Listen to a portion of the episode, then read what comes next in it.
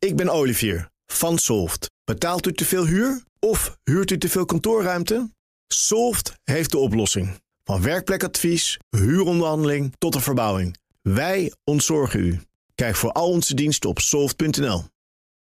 Jij bent je label niet. Achter iedereen schuilt een verhaal. En dat geldt zeker ook voor de mensen uit de LHBTI gemeenschap. Wij dragen lessen mee die voor iedereen belangrijk en leerzaam kunnen zijn. Dit gaat verder dan jouw label. Dit gaat om jouw verhaal van de kast naar het podium. Met vandaag de gast, uh, voormalige toprockster en ondernemer Maartje Pauwme. Welkom Maartje. Dankjewel. Om maar gewoon met de deur in huis te vallen. Vind jij jezelf succesvol? Dat is meteen een hele, een hele goede vraag. Ehm, ja, tot nu toe in mijn leven zeker. Um, natuurlijk een hele mooie sportcarrière gehad. Hè? En ehm, iets wat, wat voor mij als, als jong meisje echt een droom was.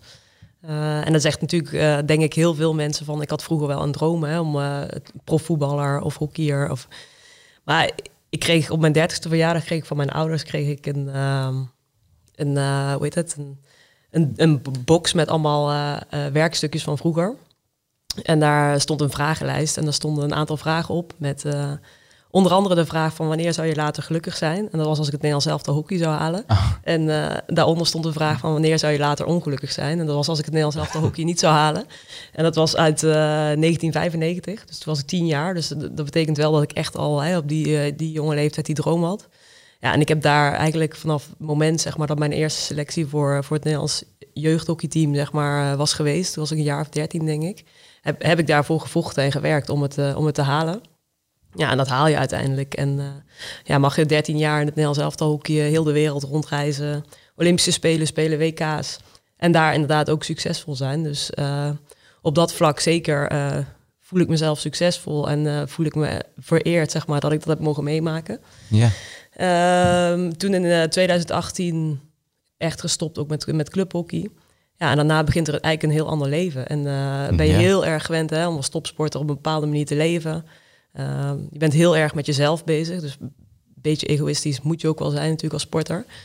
Uh, maar ja, daarna ga je wel kijken, wat vind ik daarna belangrijk in het leven? Wat wil ik nou? Want ik was uh, eh, 1,32 toen ik stopte. Ik ben eigenlijk meteen het coachingvak ingegaan. En uh, daarnaast uiteindelijk ook een, een, een onderneming gestart in uh, personal training en voeding, voedingssupplementen en voedingsadviezen. Dus eigenlijk mensen ondersteunen om, om weer fit te worden, een betere leefstijl te krijgen. En ze eigenlijk te helpen om ja, hun doelen te behalen. Want je, je hebt dus ook best wel veel bereikt eigenlijk in je leven. En met groot succes, dat kunnen we wel zeggen. Uh, is dat, is, komt dat echt uit een intrinsieke drive, zeg maar? Dat, dat, dat je dit allemaal zo bereikt? Of waar, waar denk je dat deze drive vandaan komt? Mm, ik, ik denk dat het voor een groot deel wel echt in jezelf moet zitten. Ja. Uh, ik denk als je dat stukje niet hebt, dat je de echte absolute top ook niet zal, niet zal behalen. Um, een stukje talent, zeg maar, moet daar, moet daar natuurlijk ook bij zitten. Um, en ik denk dat wij hadden vroeger echt een, eh, een, eh, een sportgezin. Dus ik heb uh, twee ouders die veel, veel sporten. Twee oudere broers en een oudere zus. Iedereen die hockeyde, die tenniste of die voetbalde. Dus ja, we waren wel echt een sportgezin. Dus ik ben daarmee opgegroeid. Maar ik, ik denk, zeg maar, naast een stukje talent zit er ook wel echt een, een stukje heel hard werken, doorzetten. En wat je zegt, echt een drive, zeg maar, die in jezelf moet zitten, denk ik, om ja, uiteindelijk die top te halen. Want ik bedoel, uh, ik denk dat heel veel mensen die top zouden willen halen, maar uiteindelijk zijn het er maar heel weinig. En dat zijn wel echt de mensen die er. Hè, uh, je kunt zeggen dat je iets wil, maar ja, je moet uiteindelijk echt willen. En ben je bereid, zeg maar, om die extra dingen daarvoor te doen en te laten. En, en dan denk ik dat je succesvol kan zijn. Ja, want je hebt dus best wel veel discipline gehad om hier te komen natuurlijk. Wat heb je allemaal moeten laten vallen, zeg maar? Uh, ja, ja, deze vraag krijg ik eigenlijk vaker. En ik beantwoord hem eigenlijk ook van... Voor mij voelt dat niet als dingen echt hebben moeten laten vallen. En natuurlijk heb je familiefeestjes of verjaardagen... of heel veel dingen waar je eigenlijk niet bij kon zijn. Dus mhm. de, achteraf kijk ik daar wel op terug van... dat heb ik moeten laten schieten. Maar in die tijd dat ik als sporter bezig was... voelde dat voor mij van ja, ik ben bezig met mijn doelen, die moet ik halen. En dan komt dat stukje egoïsme eigenlijk misschien wel weer naar voren... Uh, dus voor mij voelde dat nooit zo van dat heb ik echt moeten missen. Of ja, ik was bezig met hetgeen wat ik het allermooist vond. En ja, waar ik gewoon heel, uh, heel mijn jaar mee vulde, zeg maar. Dus als ik daar nu, zeg maar, hè, ook nu met mijn gezinsleven en alles, als ik daar nu naar kijk, dan denk ik echt van, ja, dan heb ik heel veel dingen moeten laten schieten. En ben ik heel erg blij dat ik die allemaal kan inhalen, zeg maar, hè, nu, nu ik gestopt ben.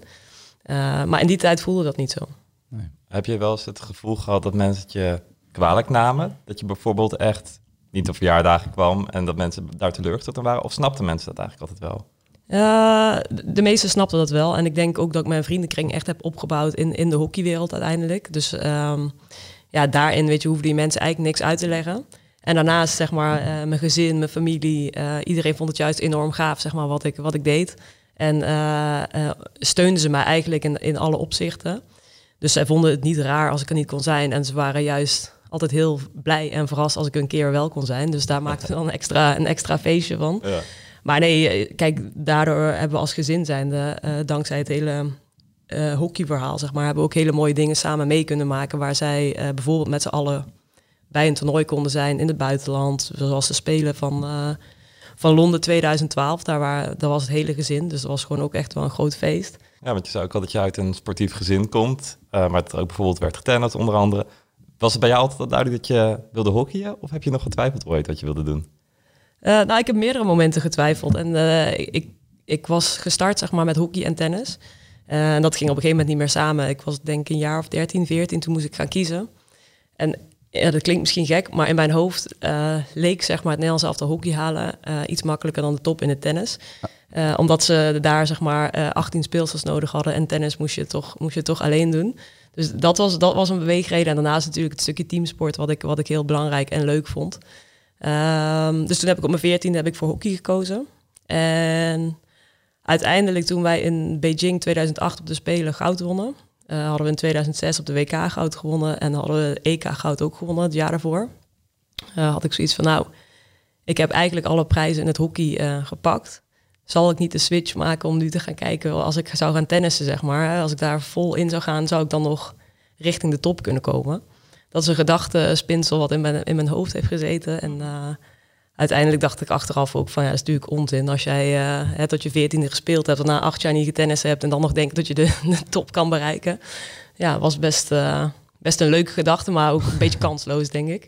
Maar dat heeft wel, dat heeft wel een keer in mijn hoofd gezeten. Maar uiteindelijk blij dat ik dat niet gedaan heb en toch gewoon door ben gegaan in het hockey. Maar ergens dacht je dus wel van, ik kan dit wel. Ja, ja ik, had, ik, had wel een, ik had wel een talent voor tennis. Maar ja, het is, ja, ik speelde in de jeugd wel zeg maar een beetje in de Nederlandse, uh, ja, wat is het, top, top 20, top 30 denk ik.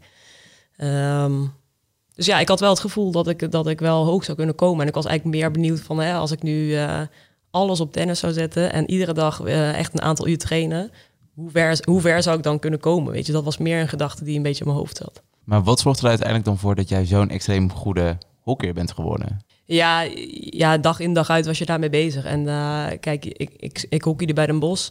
Uh, daar had je, uh, trainen wij vijf keer in de week. Daarnaast was het natuurlijk Nederlands team waar je een aantal keer in de week samen mee trainde.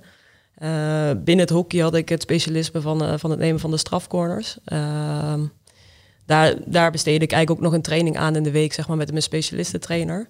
En daarnaast had je nog een stukje krachttraining. Dus je, ja, je was eigenlijk iedere dag was je gewoon twee keer per dag aan trainen. En als je niet aan het trainen was, was het rusten.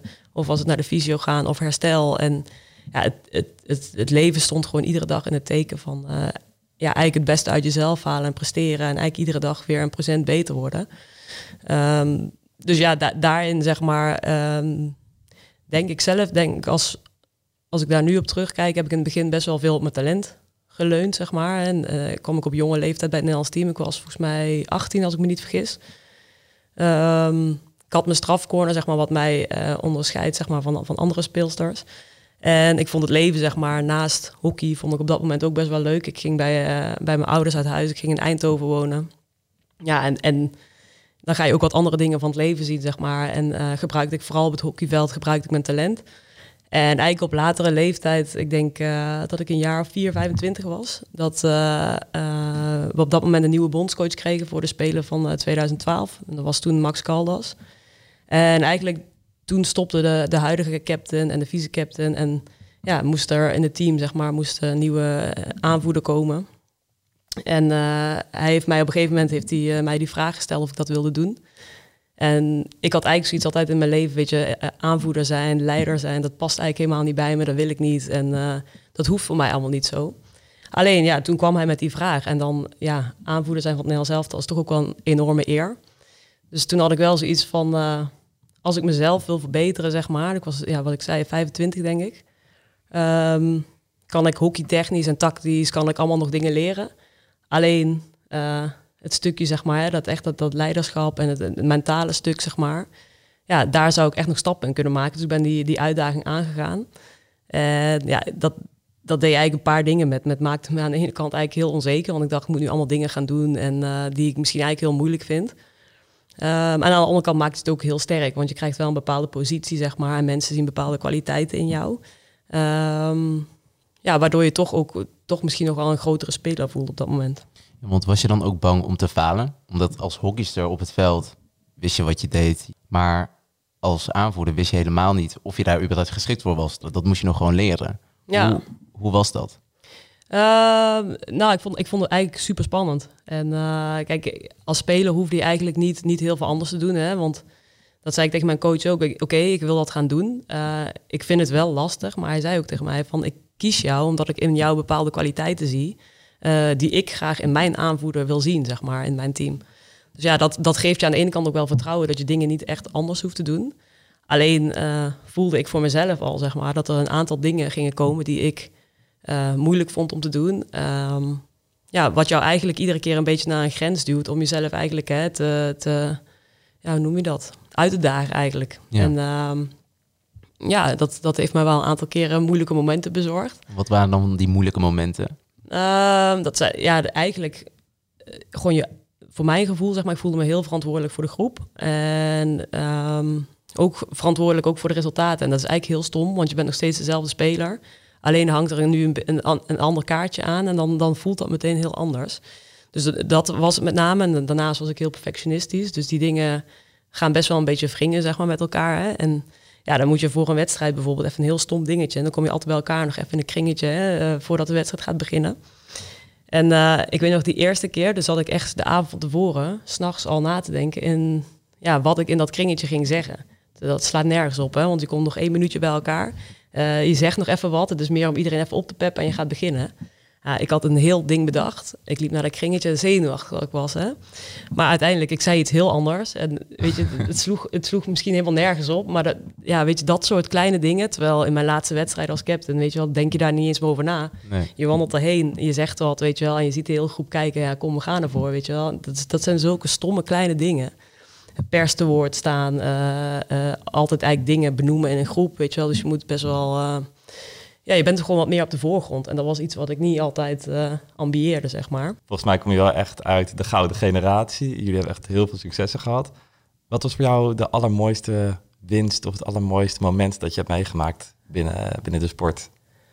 Um, ja, wat je zegt, is gouden jaren geweest. Dus we hebben wat dat betreft hebben we veel toernooien gewonnen als ik daar nu achteraf op terugkijk, kijk ik eigenlijk met het meeste plezier terug naar alle jaren. Weet je, um, hoe je als team iedere keer die stappen hebt gemaakt, hoe je beter bent geworden, hoe je naar toernooien toe leefde. En misschien eigenlijk ook wel gewoon alle tijd, weet je wel, in de kleedkamer, alle grappen, weet je. Dus het gaat nog niet eens per se om alle beste resultaten, zeg maar, die je hebt gehad. En natuurlijk springen daar de, de Olympische Spelen, springen daar uit, de WK's.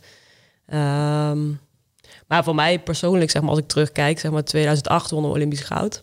Toen was ik best wel een jonge speelster. Ik was, uh, ik denk 21. Ja, ik denk 21. Nog als jong talent mee, zeg maar. En uh, ik scoorde op die uh, eerste Olympische Spelen scoorde ik 11 goals. En dan was het één keer zeg maar een record op de, op de Olympische Spelen en we wonnen goud. Dus dat was voor mij zeg maar echt um, feest. Ik denk dat ik wel een half jaar lang gefeest heb, zeg maar. En dat, dat was echt het, weet je. Ik was Olympisch kampioen en ja, eigenlijk niks kon kapot, zeg maar. En eigenlijk vier jaar later uh, gingen we naar Londen natuurlijk, 2012. Uh, was ik een jaar eerder was ik captain geworden, hè, waar we het net over hadden. En daar ook won de Olympisch goud. En toch was dat wel een heel ander Olympische Spelen geweest, zeg maar, dan uh, die Olympische Spelen daarvoor. met name ook door mijn rol. wat ik al zei, weet je, ik voelde me super verantwoordelijk. En voor de groep, voor het resultaat. En ook, zeg maar, voor mijn, ja, natuurlijk ook voor mijn eigen prestaties. En zoals ik zei, in 2008 zeg maar 11 goals maakte. Scoorde ik in de hele poolfase in, in Londen. Had ik geen goal gemaakt in de eerste vijf wedstrijden. Dus ja, toen kwam het vanuit de pers. En uh, wat is er aan de hand? Waarom lopen de corners niet? Uh, waarom ben je niet in vorm, weet je wel? Dus dat werd best wel een beetje een dingetje op een gegeven moment. En om de, de druk nog iets meer op te voeren, zei ik iedere keer tegen de pers, wacht maar op momenten dat het belangrijk wordt, dan sta ik er en dan maak ik ze wel. Dus het werd eigenlijk alleen maar steeds meer druk, meer... Um, Ja, uh, vanuit, van, zeker vanuit de buitenwereld, maar ook vanuit mezelf. Gelukkig, zeg maar, uh, scoorde ik in de halve finale. En in de finale scoorde ik de goals. En werden we ook daar Olympisch kampioen. alleen, zeg maar, was de dag daarna en ook zeker het half jaar daarna was heel anders dan vier jaar eerder. En was die euforie en dat, dat, dat echte gevoel van we hebben het gehaald, we zijn Olympisch kampioen, weet je, dat was anders. En werd kijk wakker naar Londen met een beetje een, ja, een beetje grijs-zwart gevoel, zeg maar. Dat is best wel gek voor te stellen misschien als je denkt van, jij hebt vier jaar ergens voor gewerkt, je haalt het, je wordt Olympisch kampioen. En dan ben je eigenlijk de dag daarna, word je wakker en ben je niet zo blij als dat je dat eerder een keer hebt meegemaakt. Dus dat was best wel uh, uh, op dat moment heftig om te ervaren. Aan de andere kant, weet je, ben ik naar huis gegaan. Dan moest je uh, een week lang alle feestjes en alle huldigingen moest je af. Terwijl je eigenlijk helemaal niet, niet echt lekker voelde. Dus uh, na die week eigenlijk ben ik ook best wel een beetje ingestort. En uh, ben ik heel snel met een mental coach aan de slag gegaan om ja, te gaan kijken, weet je, van waar kwam het nou vandaan? En hoe kan het dat ik me eigenlijk zo slecht voel op het moment dat je Olympisch goud wint? Dus daar zijn we eigenlijk best wel snel mee, mee aan de slag gegaan. En na een paar maanden, weet je, had ik mezelf ook wel helemaal op de rit. Maar dat is best wel, best wel gek om te ervaren. Hè? En ik, ik, denk als mensen dit horen, dat, het, dat ze ook denken van... oh, kan dat ook, weet je, als je Olympisch goud en Dat je dan hè, eigenlijk helemaal niet zo blij bent als dat je, dat je eerder hebt meegemaakt. Op een gegeven moment ben je gestopt met je carrière. En als je hockeycarrière. Uh, en Harm Edens, die heeft een vraag voor jou gesteld die daarop aansluit. Ik ben bij Maartje zo benieuwd. Je hebt zo'n carrière als tophockeyster gehad. Het is in haar geval heel goed gelukt, inclusief Olympisch goud. Nou, veel beter kan het niet. Heb je je hele leven tot dat punt op moeten inzetten. En op een gegeven moment ben je klaar. Hoe krijg je nou hetzelfde zinvolle gevoel bij het leven wat daarna komt? Want die adrenaline mis je, die medailles, de applaus, noem maar op. Hoe hou je dat tweede deel van je leven, om maar zo te noemen, net zo fris en zinvol als het eerste deel? Ik moet wel zeggen, e-, eigenlijk uh, het eerste jaar, misschien wel de eerste twee jaar was het heel gek, zeg maar, om te stoppen. Want je bent zo gewend, zeg maar, om, om 15, 20 jaar lang op een bepaalde manier te leven. Met echt, zeg maar, uh, bepaalde doelen die iedere keer waar je, waarvoor je werkt en die heel duidelijk waren. En ook heel duidelijk de weg was van, hè, zo ga je er naartoe werken, dit is er voor nodig en dan moet je presteren. Ja, dan valt dat in één keer weg. En natuurlijk wil je daar een bepaalde manier op voorbereiden. Maar echt voorbereiden erop kun je ook niet.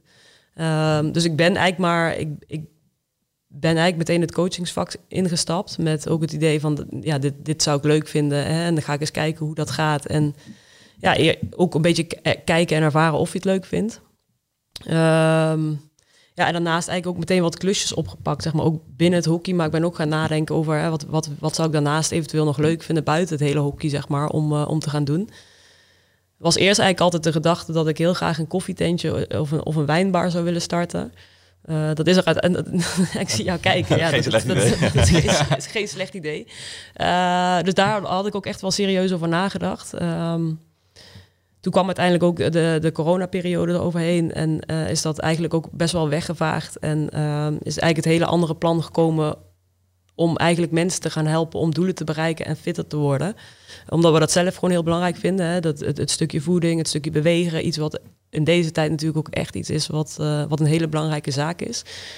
Um, zijn we eigenlijk aan nadenken, hoe kunnen we daar nou iets in betekenen? Had je het van jezelf verwacht dat, dat, dat dit jouw voldoening zou geven uiteindelijk? Want je had dus net al gezegd dat je best wel egoïstisch ingesteld was, omdat je ook een sporter bent en gewoon je moet echt helemaal de focus op jezelf houden natuurlijk. Had je dit verwacht?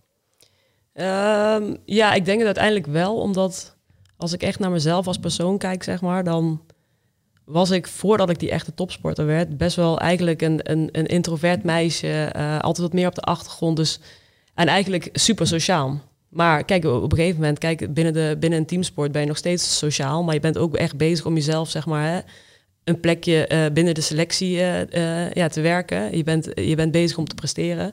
Dus je, je krijgt op een gegeven moment een soort van ja, hoe zou ik dat noemen, overlevingsstrategie of zo, zeg maar, binnen ja. de topsport, waar gewoon bepaalde kenmerken of bepaald gedrag eigenlijk bij jou naar boven komt, zodat je weet van hè, zo kan ik presteren. En dat is niet altijd het, het, leukste gedrag en zeker niet voor, voor je omgeving, zeg maar, in die tijd.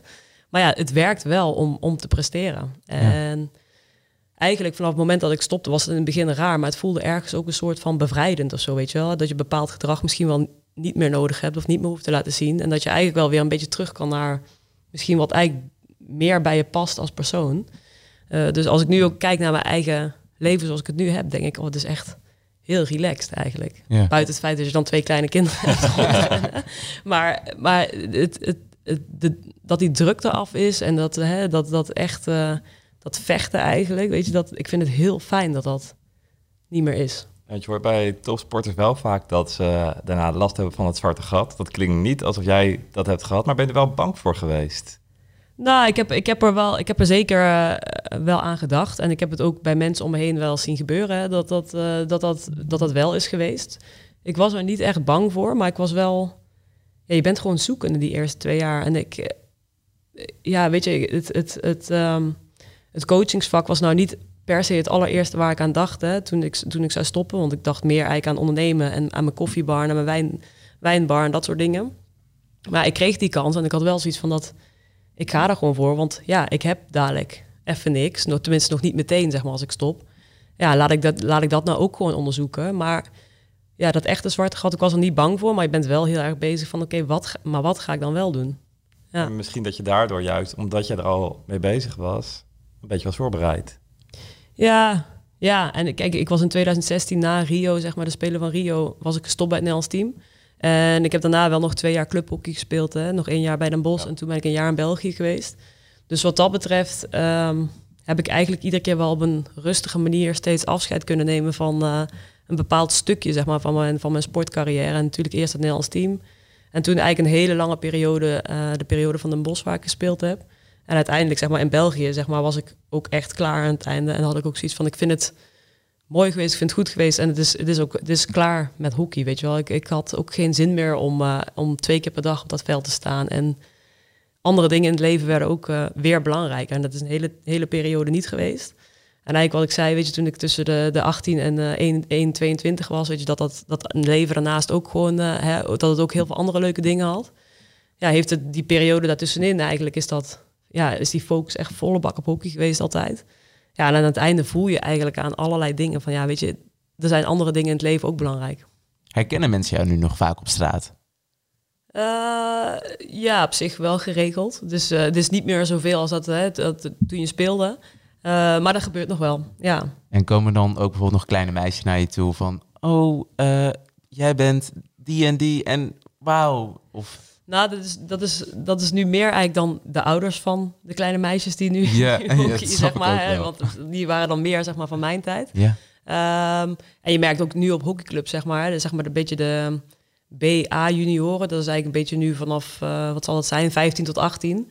Ja, in die, in die eh, eh, leeftijdsrange, zeg maar, hè, weten ze je naam nog en herkennen ze je ook wel. Ja. Zeg maar echt de jongste jeugd nu. Wat ik zei, daar weten de ouders het beter, zeg maar, dan, dan de kinderen zelf. Maar als ze het weten, weet je, dan, dan komen ze nog steeds wel. En wat heb je eh, eigenlijk altijd als je grootste kracht gezien? als ik nu terugkijk, denk ik, mijn grootste kracht is eigenlijk, weet je, ehm, als ik een bepaald doel voor ogen heb en ik wil echt iets bereiken, dat ik, dat ik van mezelf weet dat dat gaat lukken op een bepaalde manier. Dat ik zoveel doorzettingsvermogen heb en zo hard wil werken, zeg maar, hè, om mijn doel te halen.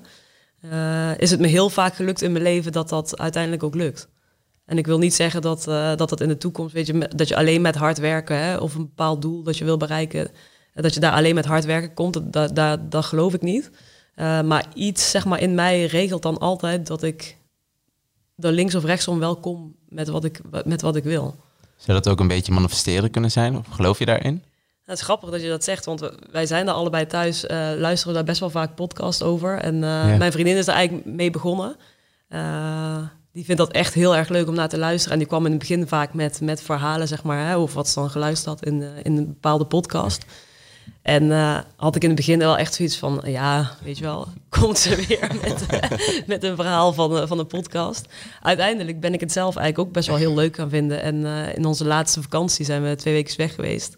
Gingen we vaak ook eh, of een boek daarover lezen of een stukje podcast luisteren. En vinden we het wel heel leuk om daar samen wel, eh, wel over te hebben. En ik wil niet per se zeggen dat ik, daar, dat ik daarin geloof, maar als ik daar zo naar luister, dan denk ik wel van, ja, word ik daar wel blij van. Ja, het helpt natuurlijk ook wel met doelen stellen, gewoon voor jezelf. Ja, Ja, ik geloof er echt heilig in. Dat Ja? het kan. Ja, ik heb het ook al eh, eigenlijk sinds kleins af aan. Dat ik, als, dat zei ik ook altijd tegen mijn ouders van... Dit en dit wil ik. Dit gaat er komen. Ik, geloof ook echt dat je het universum in kan roepen. ja. Dat het dan ook echt gebeurt. Ja, het is heel gek, maar ik geloof daar Ja. echt in. Dat Ja. als je het gewoon zegt... En je, hoeft het, je moet het wel echt geloven dat, dat het ook kan. Maar ik geloof wel dat dan dat die opties dan mogelijk zijn.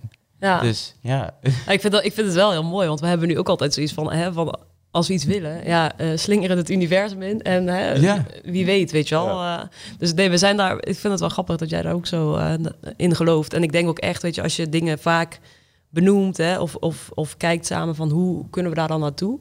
Ja. Eh, het stukje doelen stellen van, ja, ik denk dat je dan wel echt veel gerichter, zeg maar, aan het werk om ook ergens te komen. mis je het, het hockey op, op topniveau? Ehm, nee. Dat, dat heb je echt achter je gelaten. Dat, Ja, tuurlijk mis ik af en toe wel ja, het echt samen zijn, de, de, de grappen in de kleedkamer, het echte met, met een grote groep toewerken naar bepaalde doelen.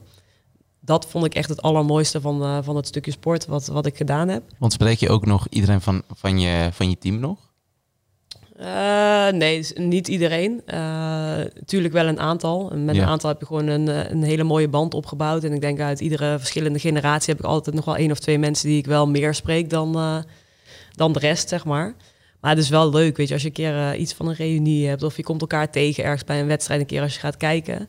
Het is meteen weer zoals als 10, 15 jaar geleden. Hè. Het is meteen dezelfde humor komt omhoog, dezelfde grappen. Dus dat dat is wel heel erg leuk. En ehm ze hadden volgens mij, ik denk een jaar of twee, drie geleden, hadden we een, ehm, een eh, reunie met een uh, Nederlands elftal van het WK van 2006. Dus van eh, die groep, daar speelde het eh, WK mee in eh, Madrid toen. Toen wonnen we goud. En ze hebben eigenlijk met die groep zijn we een weekend teruggegaan naar, naar Madrid, waar we toen eh, speelden. Zijn we naar hetzelfde hotel gegaan en eh, hebben met z'n allen nog een wedstrijd gespeeld daar tegen een plaatselijke eh, Spaanse club. Leuk. Dus dat was wel heel leuk. En eh, ehm, ja, dat, wat ik zei, weet je, de, de gesprekken zijn meteen weer als vanouds, weet je wel. De- ja, de grappen. Het is gewoon heel leuk om dan weer samen te zijn. En je ziet ook meteen, weet je wel, van... ja, je hebt natuurlijk altijd een leeftijdsverschil, zeg maar, van tussen de 10 en misschien wel 12, 13 jaar, zeg maar, met de jongste en de oudste. Mhm. Maar je ziet meteen de dynamiek eigenlijk weer terugkomen in, in ook in zo'n weekend, zeg maar. Als dat dat eigenlijk 15 jaar geleden was. Dus dat, dat is wel heel leuk. Dus de, ja, de, met sommigen heb je heel intensief contact. En met een aantal is dat gewoon eh, is het altijd leuk als je elkaar weer, weer ziet. Wat grappig eigenlijk. Dat, dat het dan in één keer zo boom. Dat, blijft echt is. precies hetzelfde. En dat vind ik ook wel grappig. Bij ons thuis bijvoorbeeld ook. Weet je wat ik vertelde? Ik had twee, eh, twee ik heb twee oudere broers en een eh, oudere zus. Eigenlijk altijd als we samenkomen, is er meteen ontstaat er weer een dynamiek, zeg maar, die er hè, vanuit vroeger uit thuis ook eigenlijk wel altijd was. Nou, op een gegeven moment ben je uit de kast gekomen. Eh, hoe was je coming out eh, thuis? Ehm, ja, dat is eh, een beetje leuk, best, een- best een leuk verhaal. Ook, ook wel grappig. Ehm, maar ook aan de andere kant was het ook voor mijn ouders denk ik in het begin best wel lastig. Ik denk dat ik 21 was toen ik thuis, misschien zelfs 22, toen ik thuis vertelde zeg maar, dat ik een vriendin had op dat moment. Eh, ik weet nog heel goed eh, hoe dat ging, want eh, we hadden een EK gespeeld zeg maar, met Nel elftal. En op dat moment, zeg maar, mijn vriendinnetje zat ook toen in het, in het Nederlands elftal. Eh hadden daar verder eigenlijk helemaal niks van gezegd. En na het EK zijn we samen een paar dagen weg geweest. En ehm, eh, toen heb ik mijn ouders een bericht gestuurd van... ik heb leuk nieuws, kunnen we morgen even bellen? En voor mij was dat leuk nieuws. Maar mijn ouders hadden dat helemaal niet zien aankomen. Ja. Dus eh, ik had ze gebeld en ik had het ze verteld. En ja, die, ze vonden het eigenlijk best wel lastig. Dus ik had mijn moeder in eerste instantie eh, in tranen aan de telefoon. En uiteindelijk mijn vader ook.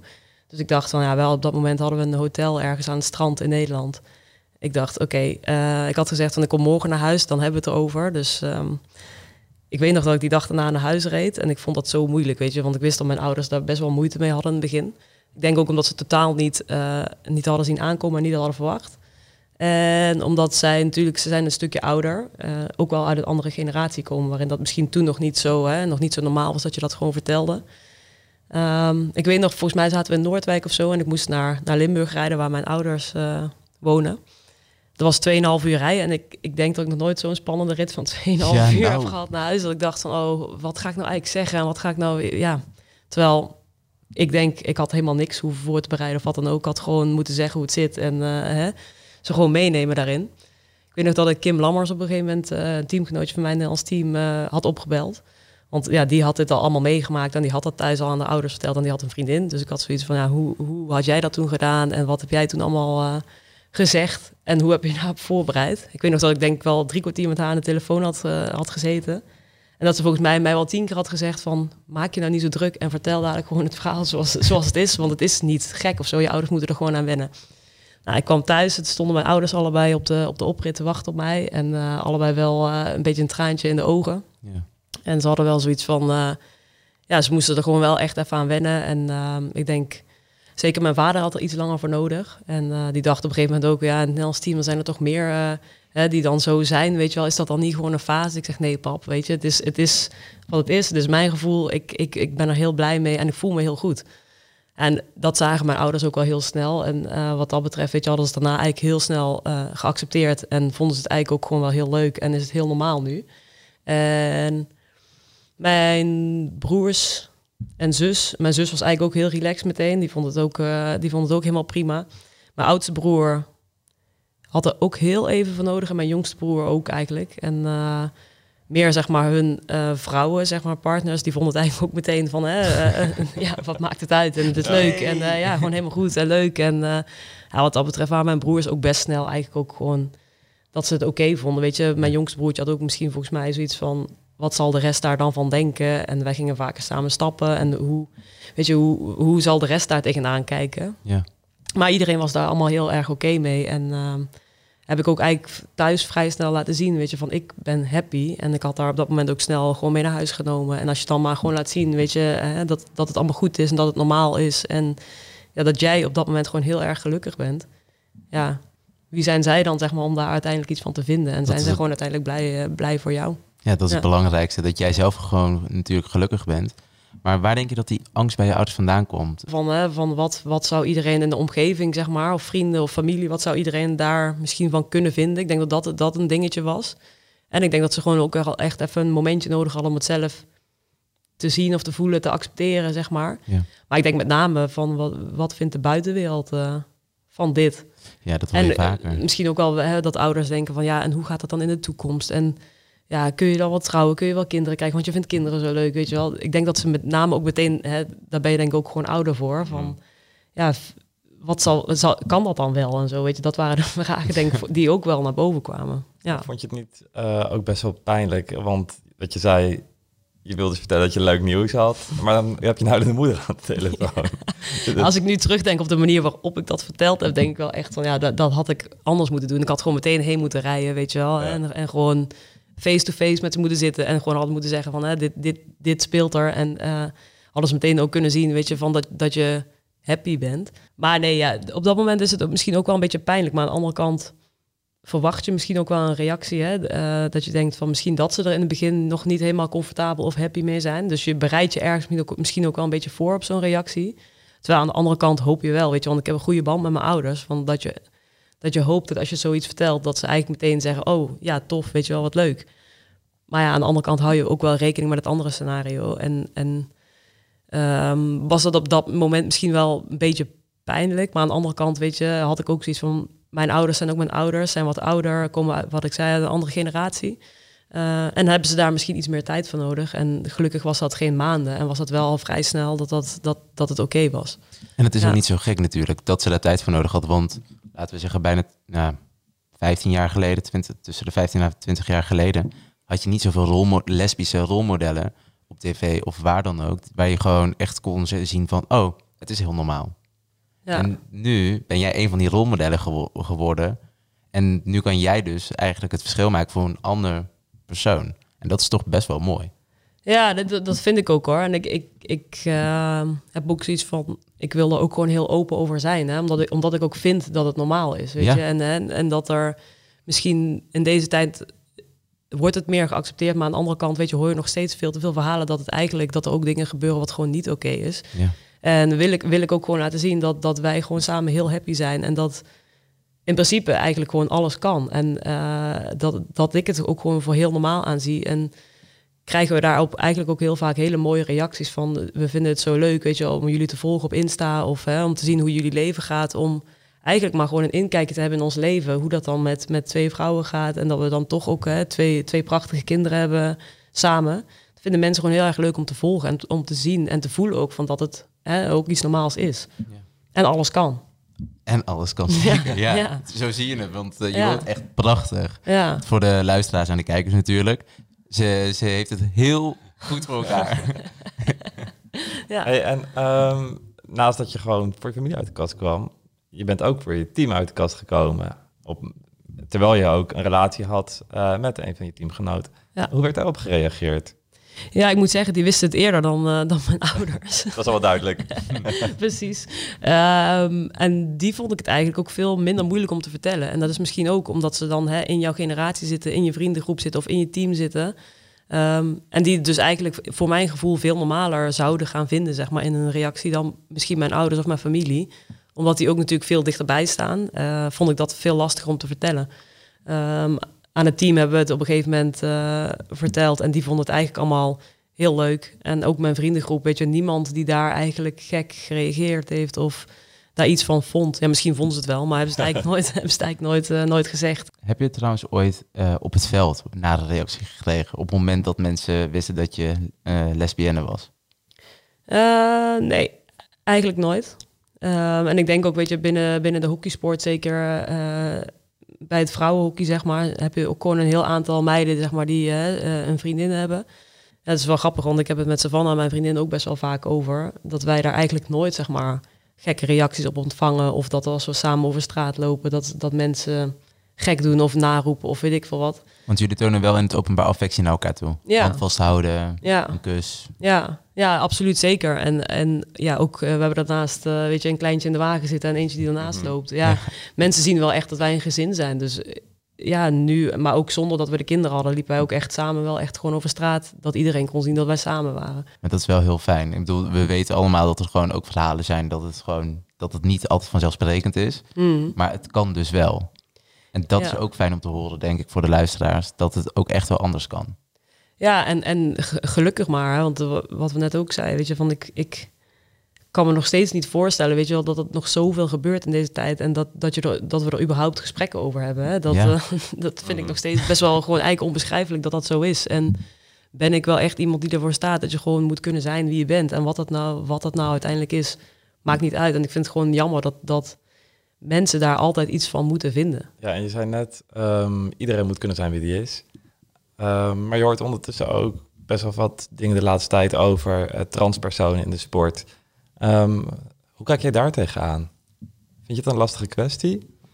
Ja, ik denk zeg maar dat dat misschien wel, als ik daar echt naar kijk, dat het misschien wel een, een niet, net iets lastige kwestie is. Omdat je in sport heb je natuurlijk echt altijd gescheiden vrouwen en mannen. Dus op het moment dat daar zeg maar eh, trans zeg maar zit, hè, of, of, of bij de mannen of bij de vrouwen, kan ik me wel voorstellen uiteindelijk, weet je, van eh, dat dat wel iets meer een probleem gaat opleveren. En ik ben benieuwd zeg maar, hoe ze daar in de toekomst mee omgaan. Want ik weet niet of dat nu echt al vaak voorkomt zeg maar, in de topsport of dat, of dat al zo is. Het begint wel steeds vaker voor te komen. Ja, ik geloof, dat, ik geloof het ook wel. Ik heb nog niet echt een, een, een voorbeeld of zo van in mijn hoofd dat dat, dat, dat nu recentelijk is geweest of zo. Uh, maar ik kan me voorstellen dat dat wel, uh, want het vrouwenlichaam en mannenlichaam is natuurlijk wel echt anders in kracht en is anders opgebouwd. Uh, dus ja, ik kan me voorstellen dat het wel lastig is om, om als je echt aan die, aan, die, aan die wereldtop staat, ja, wat dan? Ja, want je gunt het natuurlijk wel iedereen dat ze gewoon. Ja, dat je wel, ja, ja. ja. en dat je en dat, wat je zei, hè, jezelf kan zijn. Um, maar ja, als je, als jij dan inderdaad hè, topsport wil doen, ja, en dan zitten bepaalde regels en grenzen aan, wat, wat ik me ook kan voorstellen, ja, dan kun je toch niet helemaal dan hè, jezelf zijn. Hoe is het om samen met je vriendin een uh, eigen onderneming te hebben? Ja, superleuk. Ja? Ja, superleuk. Ja, dat was, dat was echt iets wat wij samen op ons lijstje wel hadden van, hè, dat willen we doen. Want eigenlijk zijn we, ja, ik lieg er eigenlijk niet om. Eigenlijk zijn we het liefst gewoon samen en ondernemen we het liefst gewoon samen. En doen we alles het liefst gewoon samen. Uh, dus was dit wel echt iets van, uh, ja, dit willen wij heel graag. En is het ook wel leuk dat je bepaalde verschillende krachten eigenlijk van elkaar gewoon kan inzetten binnen, binnen je onderneming. En zij is daarin uh, gewoon best wel creatief en heeft altijd gewoon hele leuke ideeën, zeg maar, om te doen. En ik ben meer zeg maar, van het uitvoerende en echt naar, naar de doelen toewerken met de manier zeg maar, ja, die we dan samen wel bedenken. Ja. Uh, dus dat is, wel, dat is wel echt heel leuk. Vindt ze het trouwens niet erg dat we nu hier binnen zijn met schoenen? Want ik, ik kan me nu herinneren dat in een interview heb jij gezegd dat ze het niet leuk vindt als jij met schoenen binnenloopt. Moet je niet zeggen, hè, want ik heb ze nu wel aan. Oh, dit, knippen. ik zag er net even, want volgens mij had ze net pauze, kon het aangelopen. Moet je niet zeggen. maar ik zal zo even dweilen, dan is prima. Als koppel van hetzelfde geslacht. Uh, hebben jullie daar lang over na moeten denken om uh, te beginnen aan kinderen? Of was dat gewoon iets wat heel natuurlijk is gegaan? Nee, dat, dat was bij ons eigenlijk vrij snel. Uh, we hadden er ook heel snel al gesprekken over, eigenlijk toen we pas samen waren. Yeah. Um, omdat we dat allebei eigenlijk heel graag wilden. En ja, met twee vrouwen moet je daar op een bepaalde manier natuurlijk wel samen over nadenken. En ik ben wat ouder dan dat zij is. En ja, heb je het wel met elkaar over bepaalde dingen, of je bepaalde dingen wel of niet wil. En wij willen allebei heel graag kinderen. Uh, dus ja, nee, daar hebben we, daar hebben we, ja, hebben we vaak over gesproken en hoe we dat dan gingen doen. En um, ja, uiteindelijk is, uh, zijn er natuurlijk twee, uh, twee prachtige kindjes gekomen. Ja. Um, en voor mij was het zo van, ik wilde heel, uh, mijn leven wilde ik heel graag kinderen. Maar ik was altijd heel erg bang om, om zwanger te zijn, zwanger te worden. En met name eigenlijk voor het laatste gedeelte, zeg maar, hè, als het kindje daaruit zou moeten. Dus ik had Ja. mijn hele leven daar een, eh, een bepaalde gedachte over. En bij Savannah was het eigenlijk juist heel anders. En die eh, zei altijd van, het is een wonder dat ik geen tienermoeder ben geworden, want ik zou zo graag, zo graag zwanger willen zijn. Dus wat dat betreft kwam er bij ons heel mooi uit dat zij het eh, echt heel erg graag wilde dragen. Ehm, dus zij heeft ons eerste kindje gedragen en heb ik na de geboorte van Sevi, zeg maar, ons zoontje, heb ik de eerste twee weken eigenlijk wel een beetje getwijfeld van zou ik dat dan toch niet ooit een keer mee willen maken om zwanger te zijn. Maar eigenlijk kwam dat gevoel al heel snel terug, zeg maar, van nee, eigenlijk wat ik altijd heb gehad. Ja. Maar die eerste week heb ik daar wel even over getwijfeld, omdat het zo'n bijzonder eh, gebeurtenis is in je leven en zoiets, zoiets intiems en bijzonders wat je samen meemaakt, dat ik daarom heel even kort getwijfeld heb of ik dat eventueel wel zou willen. Maar ook, ook mijn band met, met Sef, zeg maar, vanaf het moment dat hij eruit kwam, ja, was dat echt ook gewoon mijn kind? En dat vragen mensen natuurlijk ook wel eens, hè, van je hebt het niet gedragen, hoe voelt dat dan? Ja. Ja, voor mij was het echt zo, hij was er en eh, ja, het was mijn jochie, zeg maar. Dus hè, dat voelde ook echt zo. Dus wat dat betreft was ik ook niet bang, weet je wel, van hè, dat als ik het niet zou dragen, of, ik, of het dan wel echt zou voelen, zeg maar, eh, of het mijn kind zou zijn. Ehm, dus ja, bij, ook bij de tweede, die heeft ook, eh Savannah heeft eh Lua ook gedragen. Ehm, en ja, voor mij is dat ook is dat goed en is het oké. En ben ik wat dat betreft heel erg blij, weet je, dat wij op deze manier zeg maar eh, kinderen hebben kunnen krijgen en dat ik het dus niet heb hoeven dragen, wat altijd een hele grote angst was voor mij. En Savannah, die, ja, dat het was haar, haar droom, haar wens om, om eh, kinderen te krijgen. Want was het voor jullie wel een makkelijke keuze om gewoon te kiezen voor een donor? Of was daar ook nog een gesprek vooraf gegaan om toch ook nog andere opties te... ehm, Eh, nou, zeg maar, als je de keuze maakt zeg maar, om samen een kindje te willen, krijg je wel bepaalde gesprekken de, die, Ja. eh, die je gewoon gaat doen. Eh, maar wij hadden wel heel duidelijk zeg maar, eh, een bepaalde keuze die wij, eh, die wij wilden maken samen. Ehm, en dat is dat we, dat we een onbekende donor wilden. En ehm, met name omdat we gewoon echt samen het kindje op willen, willen voeden. En ja, weet je, als, we, als je een bekende donor hebt, heb je altijd dat er een kans bestaat, zeg maar, dat die zich links of rechtsom misschien toch zou willen bemoeien met een stukje opvoeding. Hè? Of, Ja. of we hadden echt zoiets van willen dat samen doen. En eh mochten Sevi of Lua later willen weten, weet je, van hè, wie dan eh, de donor zou zijn, vinden wij ook prima. En eh zouden we ook zeggen, weet je, dan gaan we met z'n allen er naartoe en dan maken we er een feestje van. Dus wat dat betreft, weet je, maken, maken we daar ook helemaal geen issue van. Of is dat iets groots of zo, weet je. Wij, wij- willen hun gewoon meegeven dat wij gewoon hun ouders zijn. ja. En en that's it. Zouden jullie nog meer kinderen willen? Oeh. Ehm, de kans bestaat. Het is nog niet, nog niet zeker dat, we dat we daar echt voor gaan. We zitten nu echt in een fase, weet je, dat de jongste is, eh, die is nu 8,5 maand.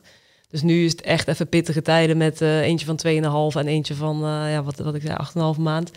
Dus eh, nu is het echt even overleven met ook een verbouwing, verhuizing, eh, wat we allemaal gehad hebben. Maar ik sluit niet uit dat er in de toekomst, eh, weet je, mocht, mocht het lukken en mocht dat allemaal goed gaan, dat er misschien ooit nog, eh, nog eentje bij komt.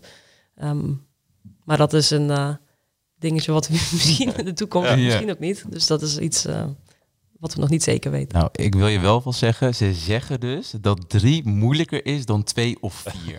Oké, dus dan moeten we voor. Ja, dus ga voor een tweeling. nou ja, als ik dan, als ik dan naar, naar bij ons thuis kijk, want wij zijn met vier, Ja. vier kinderen thuis. Ik denk nu echt wel eens nu, wij hebben er twee van, oh jeetje, hoe hebben mijn ouders dat gedaan vroeger? Weet je vier kinderen. Maar bij ons zit er wel een beetje een leeftijdsverschil. Dus mijn oudste broer en zus die zijn 10 en 12 jaar ouder. En mijn andere broertje is twee jaar ouder. Dus ze hebben een beetje twee keer twee gehad, zeg maar. Dus er zat al iets meer, iets meer speling tussen. Maar eh, als ik nu zou denken dat er nu nog twee bij waren, dan zou ik wel echt denken, hoe gaan we in godsnaam gaan we dat, gaan we dat runnen? Maar ik vond van 1 naar 2, zeg maar, vond ik echt pittig. En dan zeggen ze wel vaak, zeg maar, als je een derde erbij krijgt, van ja, die derde die doe je er nog wel even bij. Ik weet ook nog niet zo goed hoe ze dat nu bedoelen. maar van 1 naar 2 vond ik in ieder geval wel echt, vond ik, dat vond ik wel pittig. En van, van 0 naar 1, zeg maar, dan, dan verandert je leven, Ja. dat is ook pittig. Maar van 1 naar 2 heb je gewoon geen handen meer vrij. Dus je kunt eigenlijk niks meer. Je hebt echt heel weinig tijd over. En je hebt een ritme ontwikkeld, voor, een routine ontwikkeld voor jezelf, hoe je te werk gaat. En opeens heb je er nog één. En terwijl de andere aandacht nodig heeft, heeft de andere ook. Dus hoe doe je dat? Ja. Lijkt me heel lastig inderdaad. Ja, er blijft heel weinig tijd voor jezelf over. Of je Ja? moet om, eh, om vijf uur de wekker zetten. En dan, eh, dat hebben we ook wel een tijdje gedaan. Dan zetten we gewoon heel vroeg de wekker. En dan gingen we nog even eh, sporten. Of even, weet je, dat, we, dat je heel even tijd Oh, voor jezelf had. Maar dan ging al snel eigenlijk eh, dat de kinderen dan ook steeds eerder wakker werden. Alsof zij het idee wisten hè, van dat wij eerder op gingen staan. Dus dat hebben we ook niet heel lang volgehouden.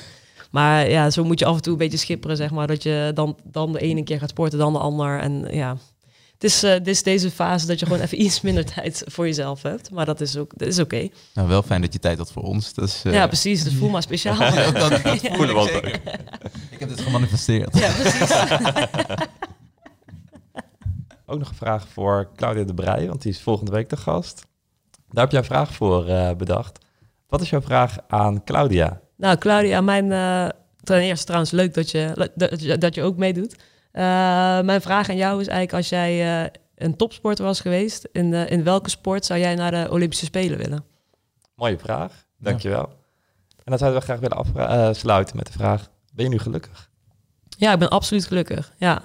En dat komt met name door, door mijn hele gezinsleven natuurlijk. Hè. Ik ben heel happy in mijn relatie. En twee prachtige kindjes. Ik ben blij met het werk wat ik doe. En ehm, het huis waar we wonen, dat is helemaal af. Dus dat is ook fijn aan eh, een half jaar verbouwen. Dus nee, ja, ik- wat dat betreft voel ik me een heel rijk mens en ben ik, eh, ben ik heel gelukkig. Ja. Nou, dankjewel Maartje voor je deelname aan deze aflevering. En ehm, dan zou ik je eigenlijk nog willen vragen of je jezelf zou willen promoten. Even zeggen waar mensen jou kunnen vinden. Eh, als jullie het leuk vinden om mij te volgen, kun je me volgen op, eh, op Instagram, Maartje Pauwme. En vergeet ons ook niet te volgen, dat kunnen jullie doen op TikTok en Instagram, van de kast naar Codium. En dan zien we ons volgende week met Claudia de Brij. Eh, tot dan, doei! Yo, ciao. Doei. Ik ben Sylvia van Solft. Betaalt u te veel huur of huurt u te veel kantoorruimte? Solft heeft de oplossing. Van werkplekadvies, huuronderhandeling tot een verbouwing, wij ontzorgen u. Kijk voor al onze diensten op soft.nl.